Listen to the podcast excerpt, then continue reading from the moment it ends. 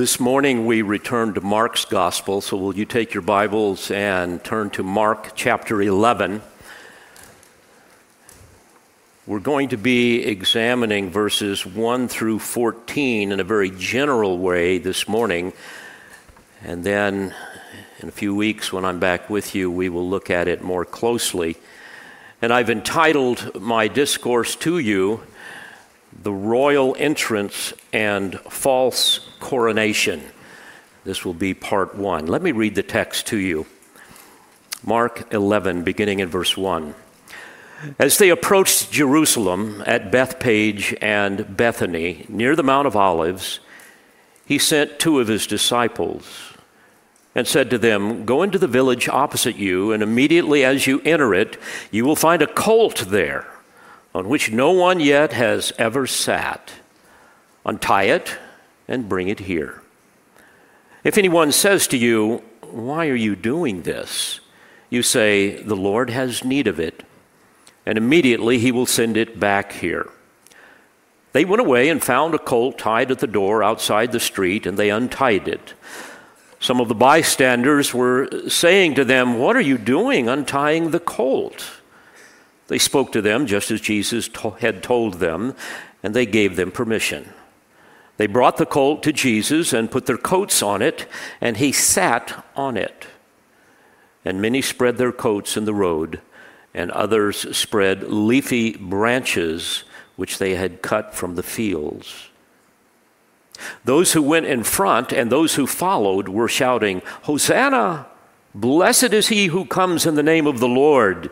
Blessed is the coming kingdom of our father David. Hosanna in the highest. Jesus entered Jerusalem and came into the temple, and after looking around at everything, he left for Bethany with the twelve, since it was already late. This is a very familiar passage of Scripture to most Christians. They have read it, they've heard it preached before, probably many times.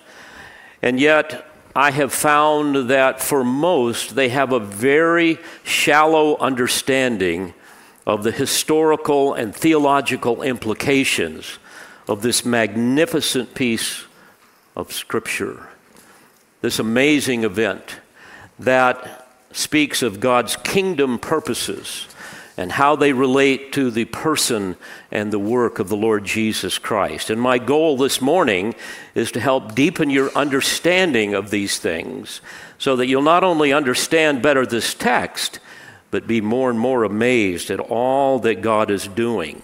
So today will not be a typical verse by verse exposition, but rather, and that will happen the next time I'm with you but rather this will largely be a, a historical and theological introduction. And I trust that the truths you're about to hear will shed light upon this very dark and depraved world, which is a, a veritable Sodom and Gomorrah awaiting divine judgment. And the more we contemplate the person and the work of Christ, especially as it relates to the kingdom of God, and our future in it, the more our hearts will long for his return. Now, may I remind you from the outset that the kingdom of God is the dominant and unifying theme of Scripture.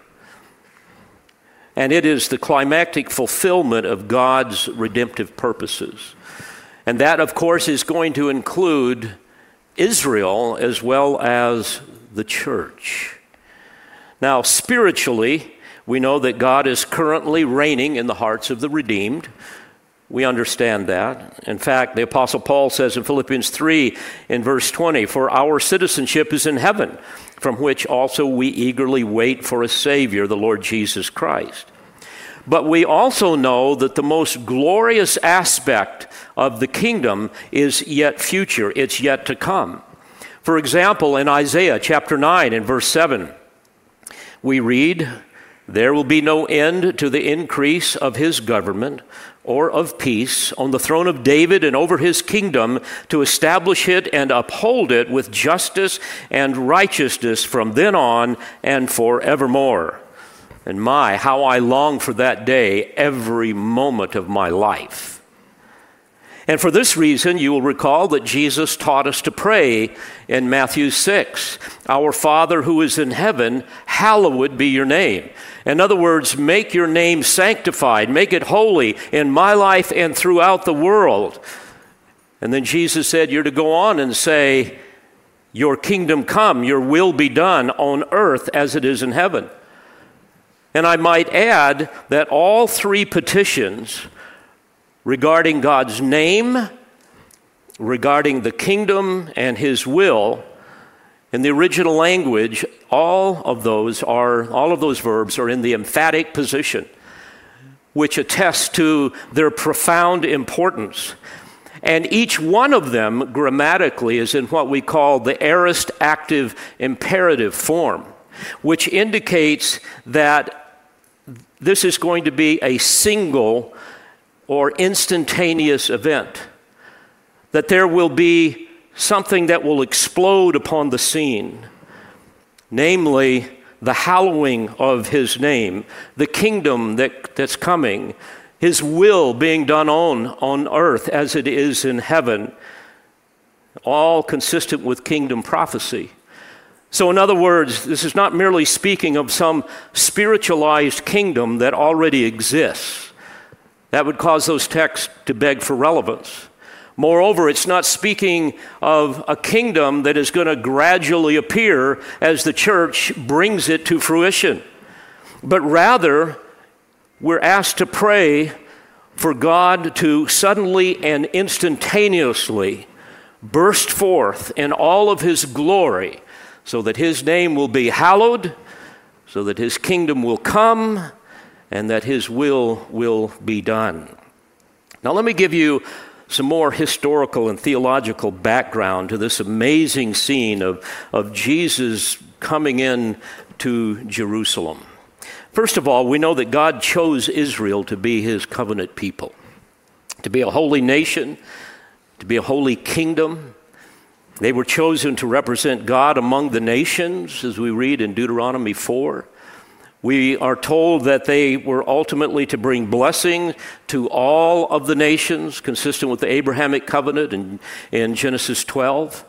And also, they are to demonstrate God's great love and God's great faithfulness. But they disobeyed God and they were enslaved by the nations. And what we see throughout Scripture is Israel is basically depicted as a microcosm of God's redemptive purposes in all of His elect. For example, if you go to Romans chapter 9, you will see the Apostle Paul speaking of God's, of, of Israel's election. In chapter 10, you will read about Israel's defection. In chapter 11, you will read about Israel's salvation and eventual restoration. But for now, because Israel rejected her Messiah, they are currently experiencing a period of temporary and partial hardening as God saves many Gentiles. We read about this in, for example, uh, Romans 11 and verse 25. But because God is faithful to his pub, to his covenant promises. Israel's unbelief will one day be reversed during the time of the day of the Lord, the coming day of the Lord, and God will restore them. God will, re- will save them when Christ returns. Consistent with Zechariah's prophecy in Zechariah chapter 10 and verse 12. And at that point, the messianic kingdom will be established when the Lord returns. And Israel will enjoy the blessings of the kingdom. Uh, they will assume their role of leadership and service among the nations. And those blessings, of course, will be extended to Gentiles as well. Now, you will recall, and here's some big picture perspective. Remember when the angel came to Mary? When she was to conceive a son that would be king. In Luke chapter 1, verse 32, we read this He will be great and will be called the Son of the Most High. And the Lord God will give him the throne of his father David, and he will reign over the house of Jacob forever, and his kingdom will have no end.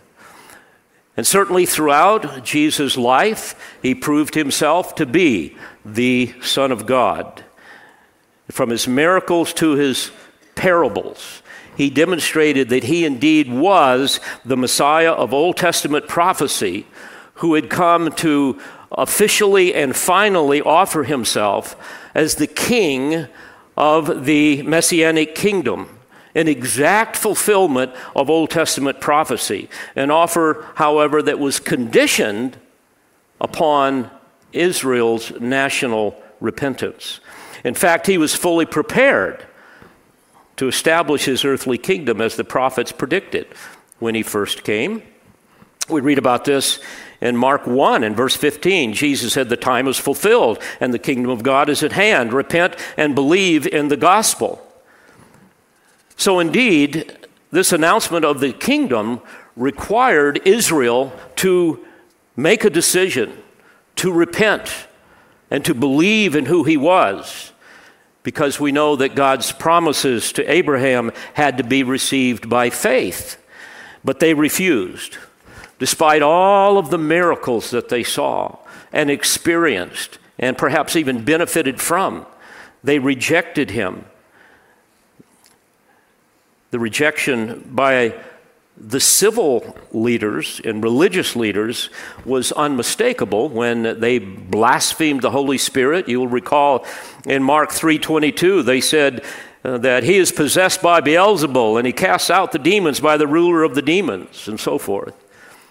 However we know that as in the realm of, of jurisprudence a legal proffer or in other words uh, an offer of proof must be made and so an official offer had to be made to the nation of Israel as a whole in order for them to determine their final decision of who he really was. This was Israel's time and her visitation to receive the king. Now, many will argue that the kingdom of God that Jesus was offering was merely a spiritual kingdom, the rule of God in the hearts of men, and certainly there's some merit to that. But such an announcement would have been silly to the people of that day because such a rule of God had always been recognized by them. That's not what the Old Testament prophets were prophesying. What Jesus was offering them was God's mediatorial kingdom on earth through the reign of the Messiah.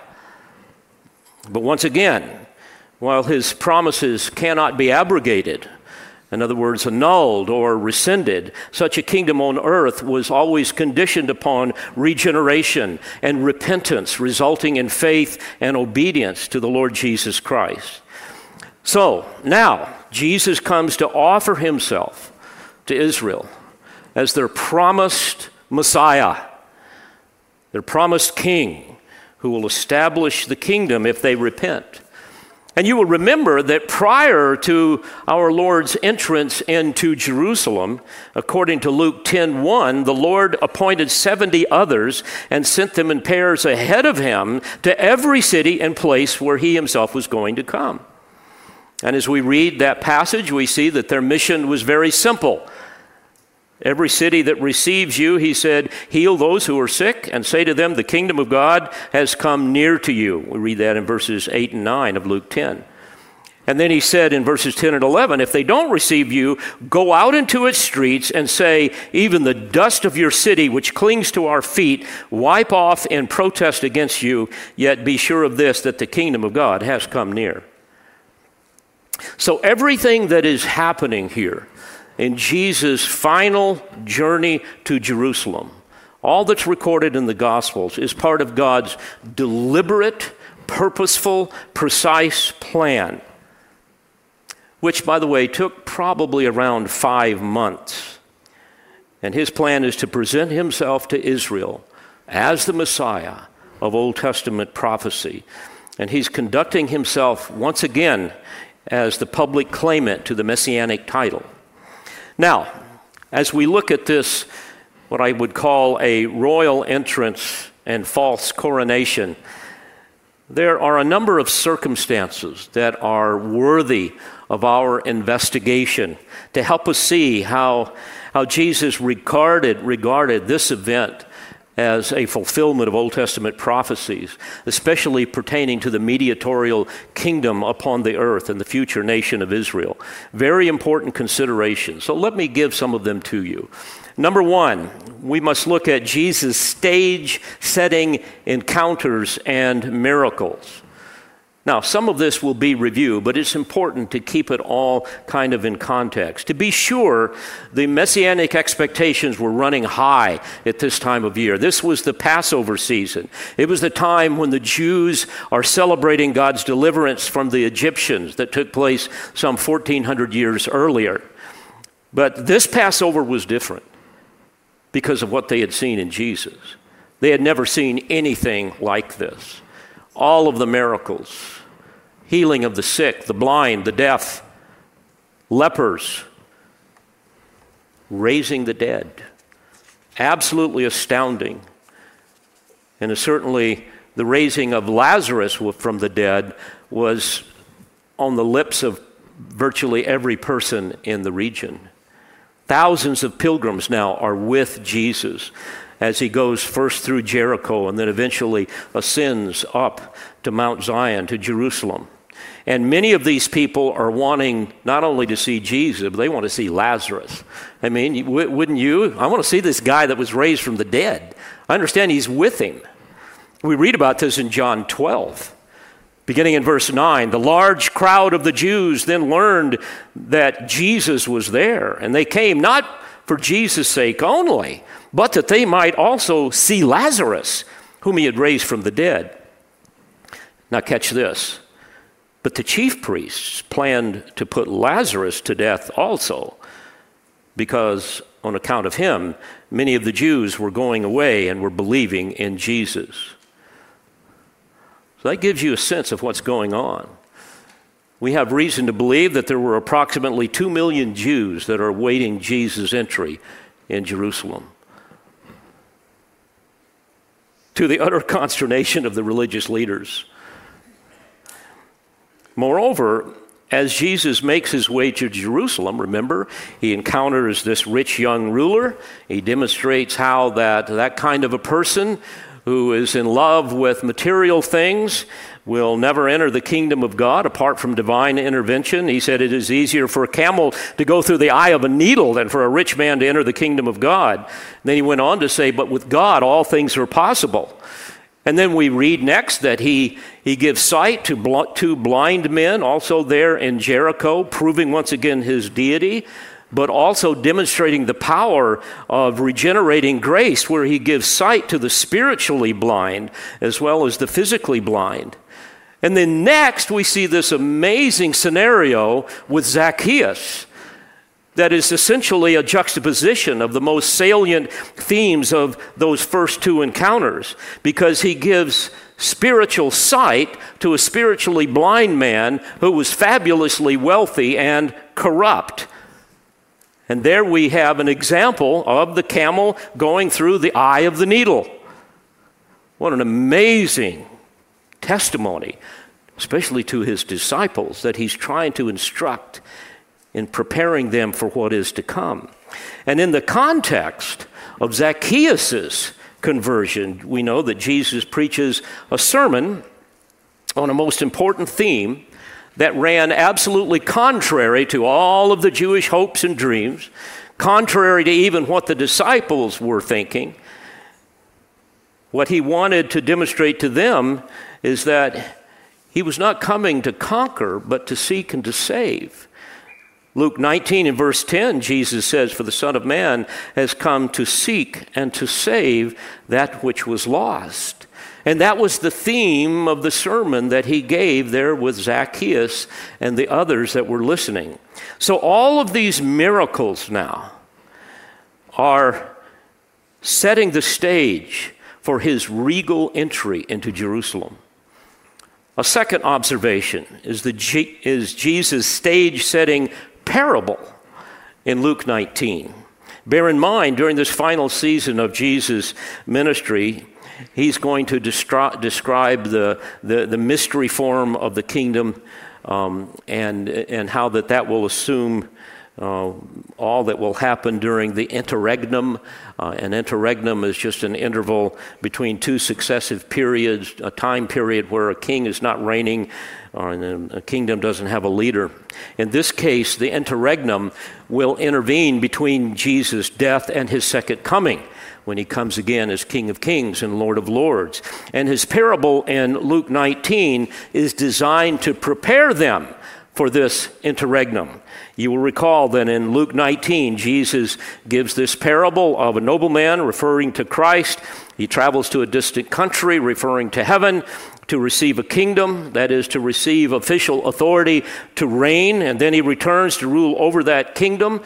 And we read in that parable that Jesus is saying that he's wanting to correct the erroneous assumption that they had that the kingdom was going to appear immediately instead of appearing later on at a future time. After the nobleman's departure, after him receiving the authority, and then returning as king.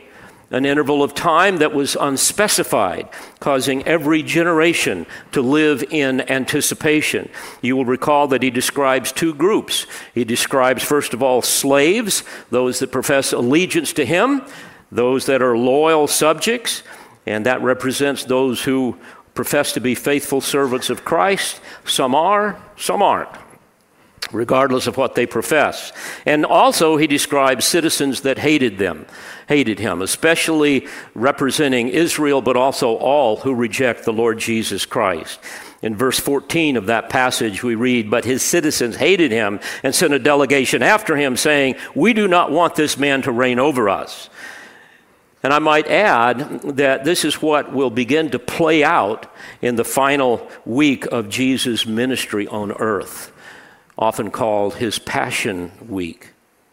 And sadly, the multitudes that are shouting, Hosanna to the Son of David, are soon going to turn on him and demonstrate their final rejection. In a few days, Israel will scream, according to John 19 15, Away with him! Away with him, crucify him.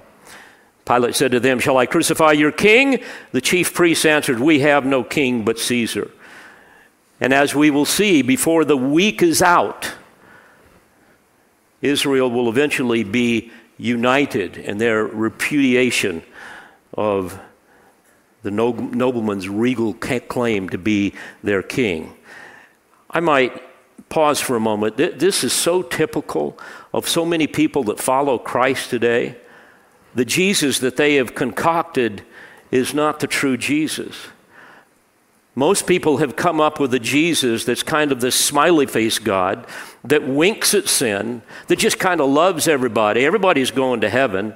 You can do anything you want. This is the Jesus of love. But they never understand that because of his holiness, he's also the Jesus of wrath, a Jesus of judgment. People don't want that. They want a false Messiah that came to make them happy, not holy. Kind of a genie in the bottle type of a thing that will do whatever they ask the genie to do. And certainly that's what the Jews wanted. They wanted a deliverer from Roman bondage. They wanted social justice. They wanted poverty, the end of poverty, the end of disease. They wanted the end of, I don't know, poor self esteem. They wanted no more unhappiness. They wanted, shall we say, a malleable Jesus, like the prosperity gospel Jesus, the one that you can manipulate to give you stuff. Or they wanted the leftist woke Jesus of the social justice gospel. And like the Jews, all of these people will reject the true Jesus now, to be sure, Jesus didn't meet the Jewish expectations. They wanted a conquering king, they did not want a suffering Savior. But Jesus, when he came, again said, I, I came this time to seek and to save that which is lost because only then can sinners enter the kingdom. Now, back to the parable. After receiving his kingdom authority from heaven, we know that the nobleman returns to earth over a realm of his subjects that are living, living in it. And the first regal action of the king now is to judge his slaves who were entrusted with what he had given them in his absence. And he eventually executes judgment on both the disloyal slaves and the citizens that hated him. And of course, all of this parallels the eschatological prophecies that we read in the Old Testament and in the New Testament, especially as it relates to Israel's rejection of her Messiah and the second coming of Christ. And I might also add that this is going to be a preview of all that will happen at the beginning of his Passion Week, because he's going to continue to expose Israel's hypocrisy He's going to expose their apostasy by cleansing the temple. He's going to continue to do what he does so best, and that is humiliate the Jewish leaders, embarrass them publicly, call them out. In fact, what we're going to see is that for two days he will rule in the temple precincts, answering the public charges and challenges, challenges against him. And he will pronounce judge, the judgment of God on those who reject him. And the fickle crowd is going to turn against him. They will eventually be apoplectic with rage, and they will call, call for his crucifixion. I'm reminded of what Jesus said in John 7 7 that the world hates me because I testify of it that its deeds are evil. John 1, verse 11, he came to his own and those who were his own did not receive him. And Jesus will later promise them of coming judgment in Luke 19 44 because you did not recognize the time of your visitation. And because of the rebellion, we know that the, the kingdom was temporarily withdrawn and postponed on earth, awaiting a future day. And this brings us to a third circumstance that helps us understand what was going on as it relates to Old Testament prophecy and the kingdom of God. Number three, we must look at Jesus' lament over Jerusalem. Luke 19 41. When he approached Jerusalem, he saw the city and wept over it the term wept and the original language carries the idea of, of crying aloud profusely. Saying, If you had known in this day, let me pause there. This, as we will see from other passages in a moment, this is Israel's day. A precise day of opportunity that was prophesied by the prophet Daniel. If you had known in this day, even you, the things which make for peace. But now they have been hidden from your eyes. For the days will come upon you when your enemies will throw up a barricade against you and surround you and hem you in on every side, and they will level you to the ground and your children within you. And they will not leave in you one stone upon another, because you did not recognize the time of your visitation. And of course, all of this came true in 70 AD with the Roman invasion. And tragically, Israel could not see, as Jesus says, the things which make for peace. And because of that, God judged them. And now these things would be, as he says, hidden from your eyes. And the things that would make for peace will be postponed until his second coming. I'm always amazed when I read Bible prophecy. I, am just astounded at it. And there, there, there's no other religious book in the world that has prophecies because this is the only one written by God. Nobody else wants to write prophecies and they don't come true and you look like an idiot, right? But th- this is so astounding. In fact, if you read Jesus' Olivet Discourse in Matthew 24 and 25, and what we have here in Luke 19, uh, 41 through 44, we see that Jesus gives these incredibly detailed descriptions of what is going to happen.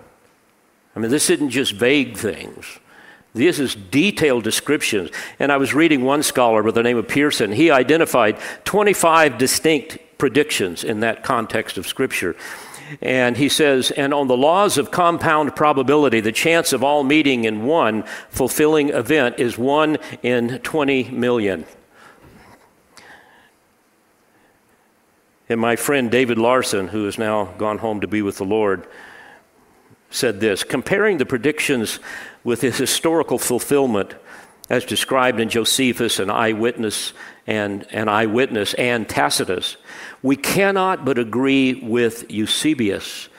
If anyone compares the words of our Savior with the accounts of the historian, how can anyone fail to wonder and to admit the foreknowledge and prophecy of our Savior were truly divine and marvelously strange? And then Larson concludes the words of Jesus spoken in another context come to mind. Then he quotes John 14 29. I have told you now before it happens, so that when it does happen, you will believe. Let me give you another fulfillment of Old Testament prophecy in the context of all that's happening in his regal entry. And this has to do, number four, with Jesus' perfectly timed arrival into Jerusalem. Now, a little bit of background. Since, according to John 12, Jesus was at Bethany, quote, six days before the Passover, which was probably on, on, on Saturday, on Shavuot. It was on the next day, which would be Sunday, the Jewish crowds came to see Jesus. And according to John 12, um, Jesus, quote, and Lazarus, whom he raised from the dead.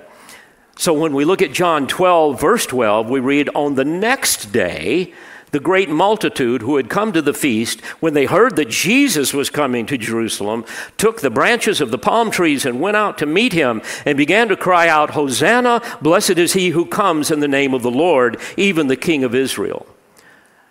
So, when you look at this, you see that it is more likely that it was on Monday, not traditional Palm Sunday, after Jesus had been in Bethany with Lazarus that he traveled through Bethphage, making his way through the eastern gate of Jerusalem. And I might also add that a Monday triumphal entry is also very important because in Exodus chapter 12, verses 2 through 6, we read that uh, according to the Mosaic law, sacrificial lambs um, for Passover had to be selected on the 10th day of the first month. They would select the lamb and then they would take the lamb into its home, into their home, and they would love the little lamb until the time for the sacrifice on the 14th. And only a Monday triumphal entry would fulfill this important symbolism because Jesus, the year Jesus was crucified, the 10th of Nisan was on Monday of the Passover week. And this would allow, and I hope you see the symbolism, this would allow the Jewish people to nationally select Jesus as the Lamb, to take them in unto themselves as the Passover lamb, to take them into their hearts and their homes symbolically, and to love Him and yet, because of their sinfulness, to sacrifice him on Friday, the 14th of Nisan. Isn't it astonishing? I mean, think about this. The exact day of the king's presentation was not something random, but one determined, one that was decreed in eternity past by a sovereign God who not only knows the end from the beginning, but has ordained the end from the beginning.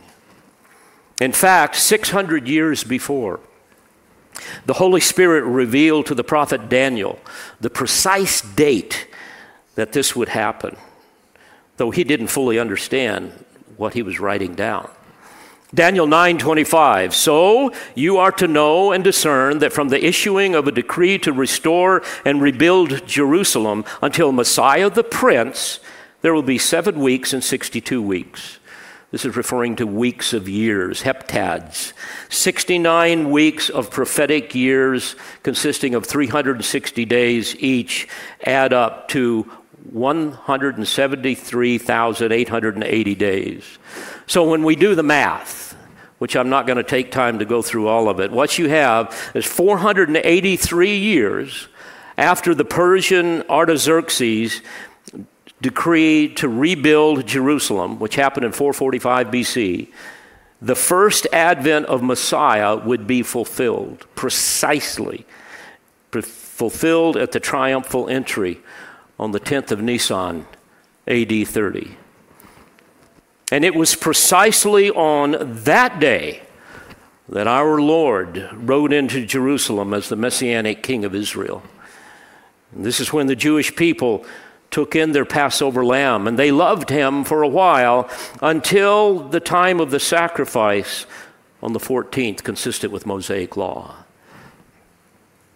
Do you get the idea that God is not capricious in what he does? I might add as a footnote, as we look at these judgments that Daniel describes, 69 weeks of years have been fulfilled, but there are 70 total, so there's one more week of years yet to be fulfilled. We typically call that Daniel's 70th week, and it refers to the pre kingdom tribulation judgments right before our Lord returns. And during that time, the Antichrist will rule, and we're seeing, we're seeing that being the way for all of that being paved right now in our culture and in our world. These are days pertaining to the days of the Antichrist, as Daniel will go on to prophesy in verse 27. He adds this, and he will make a firm covenant, referring to the Antichrist, with the many for one week. But in the middle of the week, in other words, after three and a half years, he will put a stop to sacrifice and grain offering, and on the wing of abominations will come one who makes desolate, even until a complete destruction, one that is decreed, is poured out on the one who makes desolate. Let me give you a fifth fulfillment of Old Testament prophecies concerning the kingdom and the future of the nation Israel in the context of what's happening here with Jesus' regal interest, entry into Jerusalem. And that has to do with Jesus' prophecy fulfilling mount. Now, as an old horseman, this is always fascinating to me, and I'm not going to get into all of the details this time. I'll get into it uh, at another time. But this is a miraculous thing.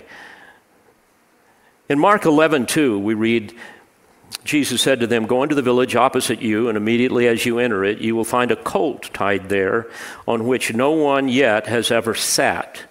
Untie it and bring it here. Beginning in verse 7, he says that they brought the colt to Jesus, put, on their, put their coats on it, and he sat on it. By the way, those are details. If you understand anything about horses, you know that that's not going to happen unless a miracle happens. And the details of that are very, very important for us to see.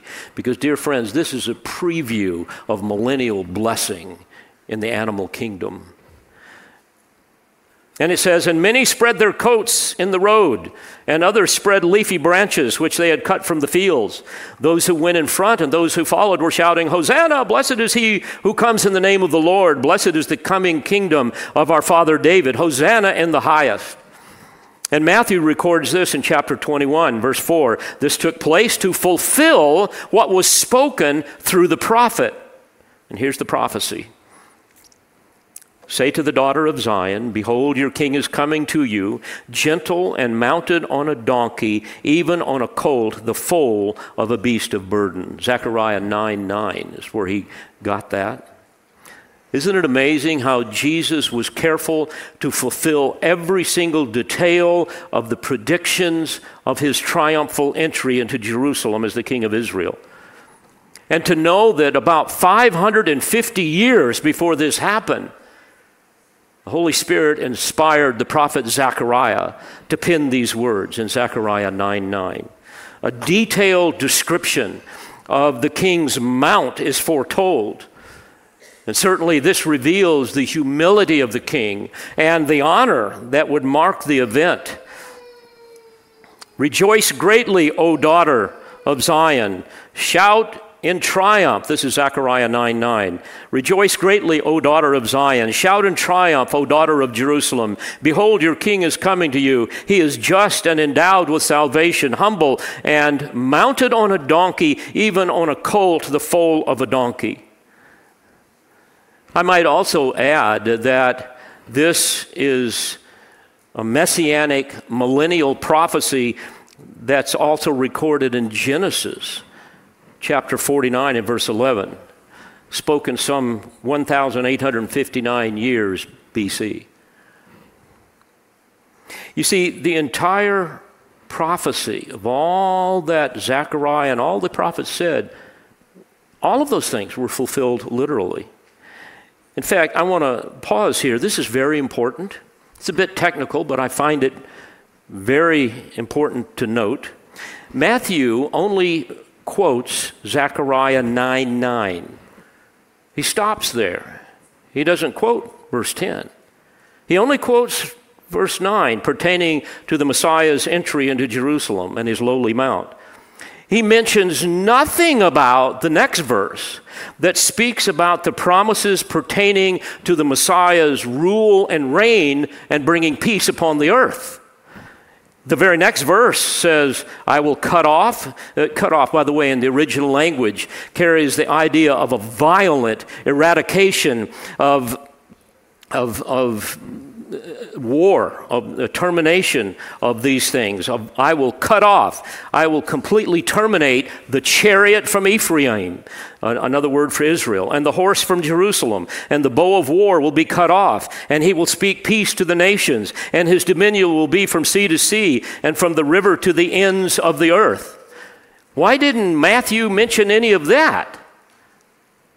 Well, the answer is simple because the king at that point did not come to establish his kingdom and occupy his messianic throne and rule at that time. What verse 10 is speaking about is, is the peace that will exist during the kingdom age.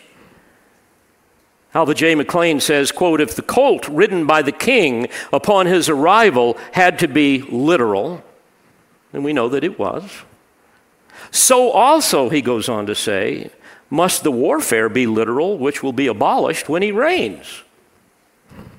All right? He goes on to say if Matthew had believed in a present messianic reign ushered in by the first coming of the king, here would have been a, the time and place to cite in full the details of Zechariah 9 9 through 10. But he says not a word about the wondrous things of verse 10.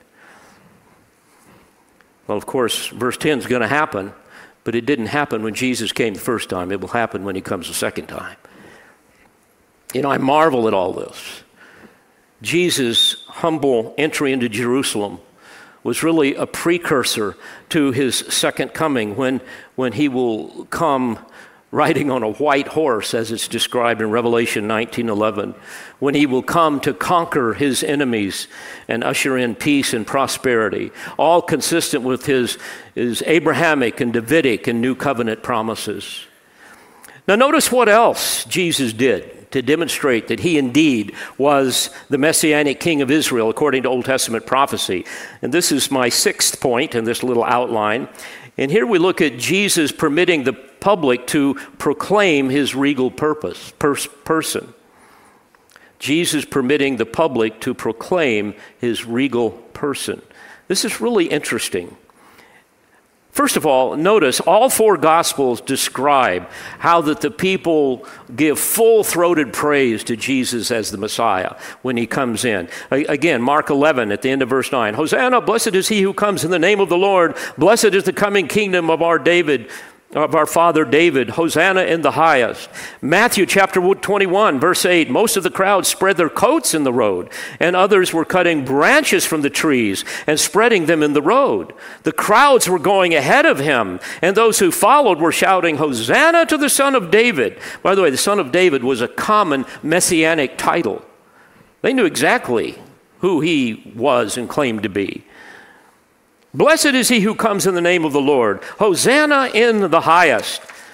And I might add that this is taken from Psalm 118, verse 26. Blessed is the one who comes in the name of the Lord.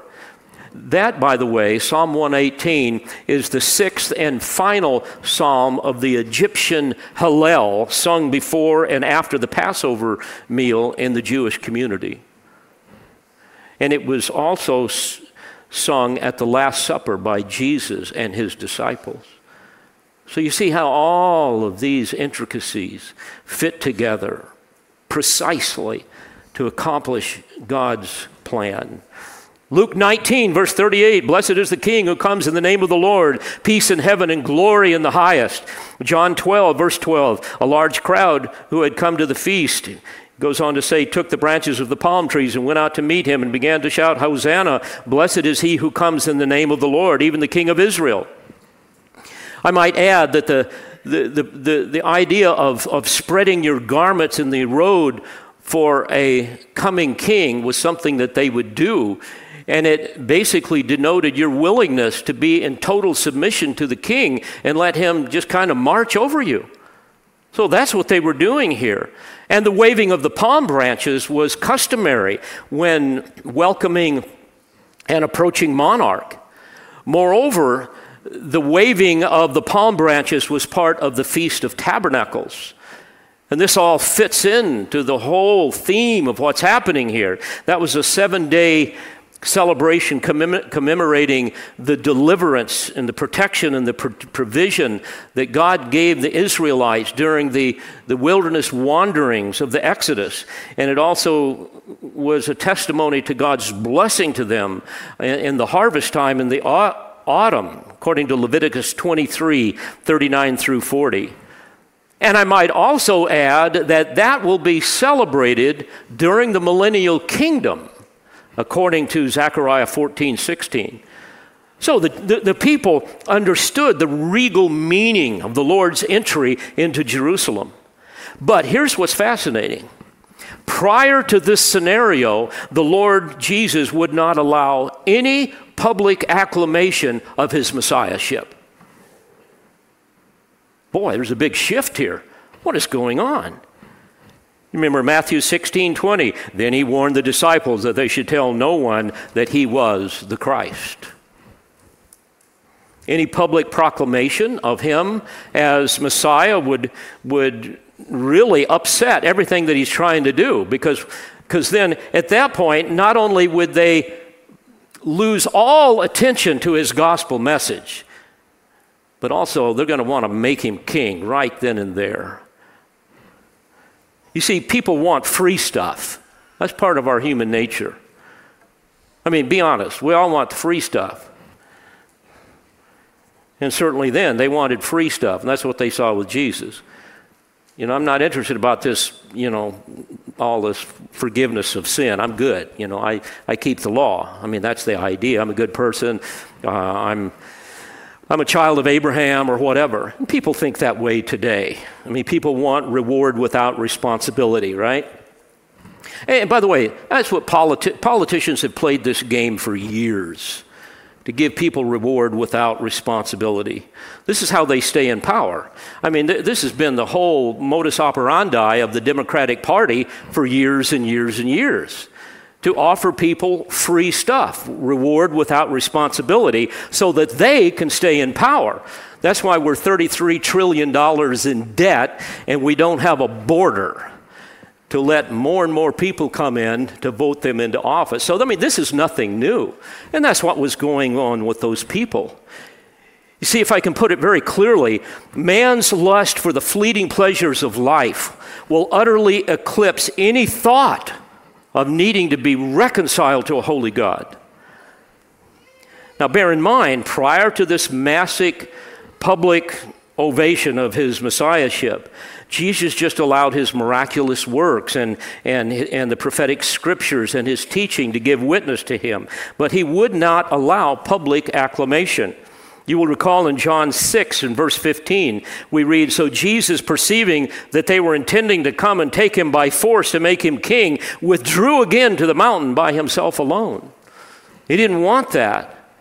And this was also why Jesus removed himself from the large cities and went into the desert region, especially removed himself from Jerusalem in order to conduct his ministry. But now, now is the perfect time. This is the time. Now he allows the multitudes to shout the truth of who he is with all of their might. Luke 19:38 Blessed is the king who comes in the name of the Lord peace in heaven and glory in the highest But then notice what happens. Some of the Pharisees in the crowd said to him, Teacher, rebuke your disciples. But Jesus answered, I tell you, if these become silent, the stones will cry out. I might also add that Jesus is allowing this for another reason.